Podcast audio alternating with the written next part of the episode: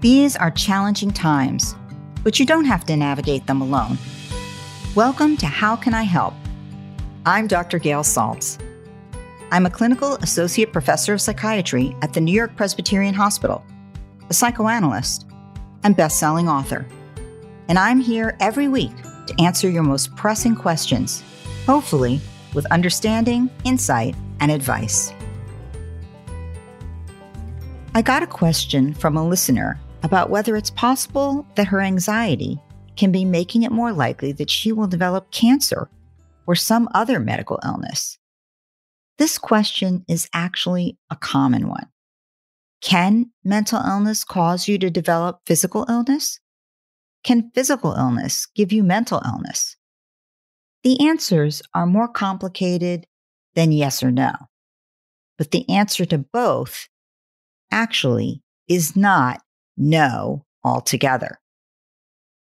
It's not surprising that when a person gets a diagnosis of heart disease or cancer or some other life limiting or life threatening physical illness, that they may become anxious or depressed.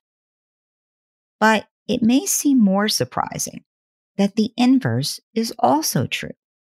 High anxiety or depression can foster the development of a serious medical disease and even make it more difficult to recover from one. As the pandemic continues to take a toll on many people's mental health, we may well see an uptick in certain physical ailments that are impacted by mental health struggles. In fact, while the medical profession as a whole, and therefore people in general, tend to think of mental health and physical health as separate. They really are not.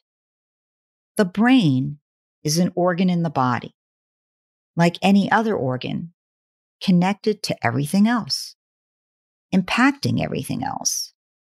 And when the brain becomes sick in some way, it is a physical illness.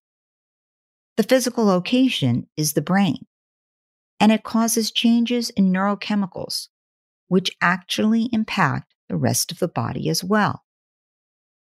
What happens inside a person's head can have damaging effects throughout the body, as well as the other way around.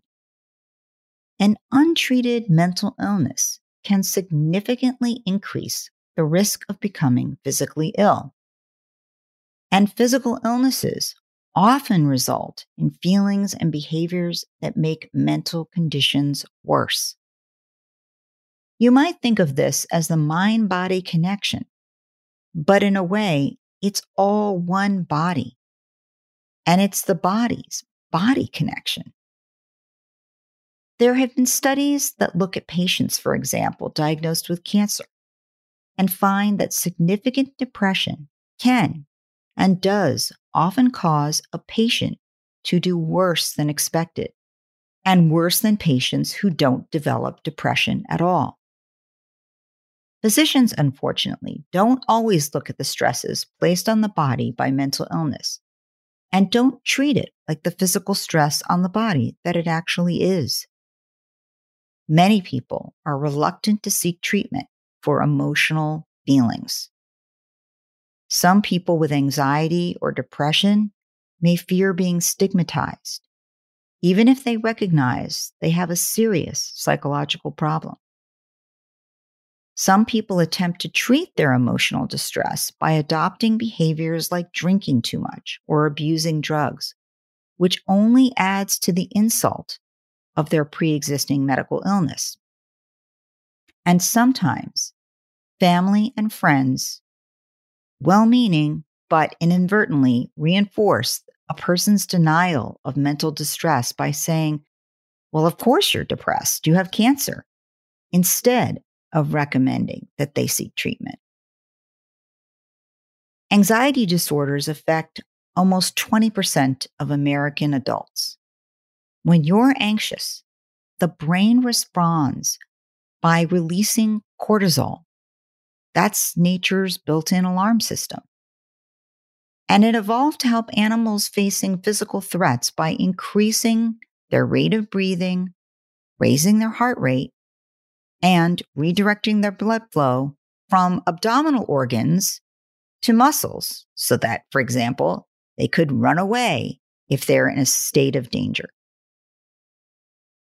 These protective actions stem from the neurotransmitters epinephrine and norepinephrine, which stimulate the sympathetic nervous system and put the body on high alert. It is what is called the flight or fight response. But when they are invoked too often and not because there's an actual danger, this constant stimulation results in various kinds of physical illnesses, including digestive symptoms like having reflux or having diarrhea or cramps or constipation, or even peptic ulcer disease. It can impact the cardiovascular system with an increased rate of heart attacks or strokes.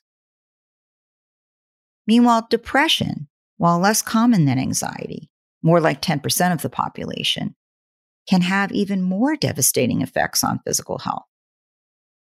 While it's normal to feel depressed from time to time, one out of 10 people have such persistent feelings of depression that it disrupts their personal relationships. It interferes with work and play and impairs their ability to cope with the challenges of daily life. Physically, depression can also increase a person's perception of pain and it can increase their chances of developing chronic pain. Potentially making matters worse, anxiety and depression often come together. In fact, if you stay anxious long enough, you are likely to develop depression. And this makes people more vulnerable to a collection of physical ailments and an inability to stick with their needed therapy. How Can I Help with Dr. Gail Saltz We'll be back after this short break.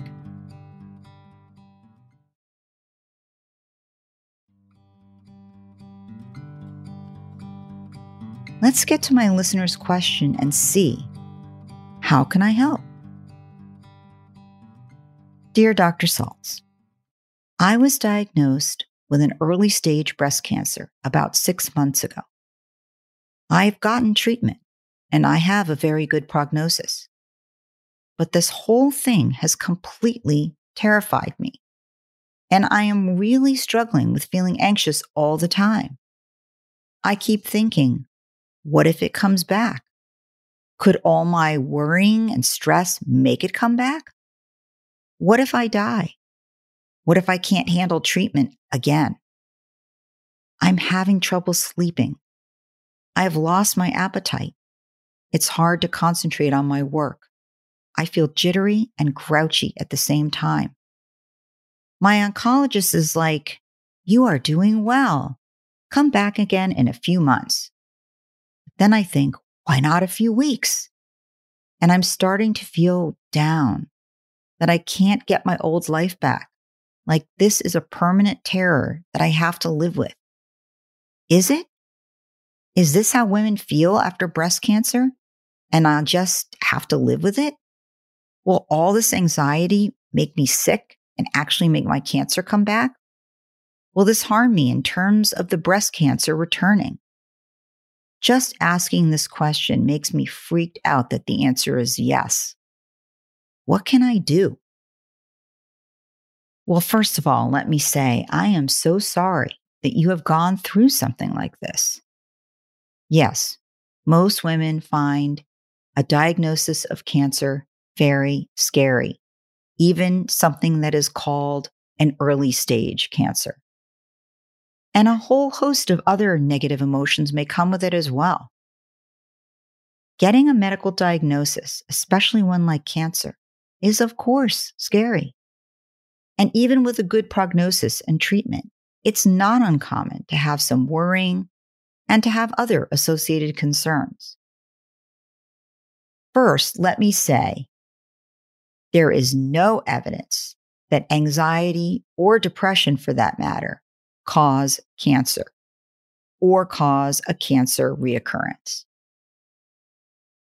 It is also true that these concerns are possibilities. even smaller ones.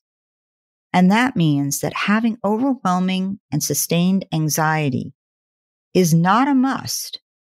And in addition, it is not necessary. It is actually a harm to you and your body. And so it is important to think about how you can address this. Being in a constant state of flight or fight when your sympathetic nervous system is so ramped up, causing your body to maintain high cortisol levels, the stress hormone. This is not great for your health in the long run. Now, that being said, there is no evidence that high cortisol levels cause cancer, and your anxiety will not cause the cancer to return. But high cortisol can affect your overall health and your ability to participate in your life. And should you ever need treatment like chemotherapy for the cancer in the future, if it does return, it can impact your ability to feel strong and to manage the side effects and to tolerate it. As you've been anxious for a while now, you are also describing some depression creeping in, which is something that often happens if anxiety remains high for a long and unremitting time. Depression, too, can take a toll on the body. And while it also does not cause cancer nor its return, it can cause you to be and feel physically run down. It can affect your ability to sleep, which affects your overall health. It can affect your appetite, which affects your nutritional status. And it can affect your perception of pain, which can make you feel in pain more often and make pain feel worse. And this affects general conditioning, such that your physical resilience can get run down. If the worries are not passing, which you're describing, and your mood is sinking, which you're also describing, I strongly urge you to get evaluated by a mental health professional who has expertise in treating people with medical issues. That's a particularly good choice for somebody like you. And actually, there are many psychiatrists and psychologists who specialize in just that. You can find one by looking up membership in, for example, the American Psychological Association or the American Psychiatric Association for members in your area who specialize in treating people with chronic medical issues. But you might also find them in your local hospital where there may be a team associated, for example, with the oncology practice. That also is not unusual. Treating these issues will not only help you feel better overall, it will help your physical health stay better. So, should the worst happen and the cancer return, you will be in the best fighting shape to handle further treatments. But most importantly, it will help you have a better quality of life now while you're in remission High anxiety and depression are not a health condition that you should live with after a cancer diagnosis. And they are treatable conditions, sometimes with just psychotherapy, sometimes also with medications. I hope this was helpful. Although persistent anxiety and depression are highly treatable with medications, with CBT, cognitive behavioral therapy, and other talk therapies, Without treatment, these patients tend to also have difficulty being compliant with the treatments necessary to treat their chronic illness. For example, cooking and eating a healthy diet. It's hard to do when you feel depressed. Getting enough sleep, which is affected by both anxiety and depression. Doing regular aerobic exercise, which requires motivation, which is hard to do when you feel depressed and taking your medications regularly for whatever your condition. Again, something you may fail to do if you're struggling with anxiety or depression. These things can make all the difference in caring for, for example, diabetes, hypertension, chronic headaches. Mental health impacts motivation, the motivation to do the basics required for medical care. It impacts quantity of sleep as well as sleep quality. And quantity matters for basic good health. Mental health is part of overall physical health, and one impacts the other in a myriad of ways. In addition, often enough, when someone is terribly anxious or depressed, they may increase their alcohol intake or use other drugs, such as opioids, to try to treat their anxiety or their feelings of frequent or intense pain. Pain that is actually being intensified by their depression, but it feels like the opioids help. This not only doesn't help, it creates worsening health from alcohol or opioid abuse. And it creates a new problem. If you are feeling filled with worries or sadness, talk to your doctor and inquire about getting treatment for that, or at least a referral, rather than only attending to the medical problem you're getting treatment for, because actually, it will help both states. Do you have a problem I can help with? If so, email me at howcanihelp at senecawomen.com. All senders remain anonymous. And listen every Friday to How Can I Help? with me, Dr. Gail Saltz.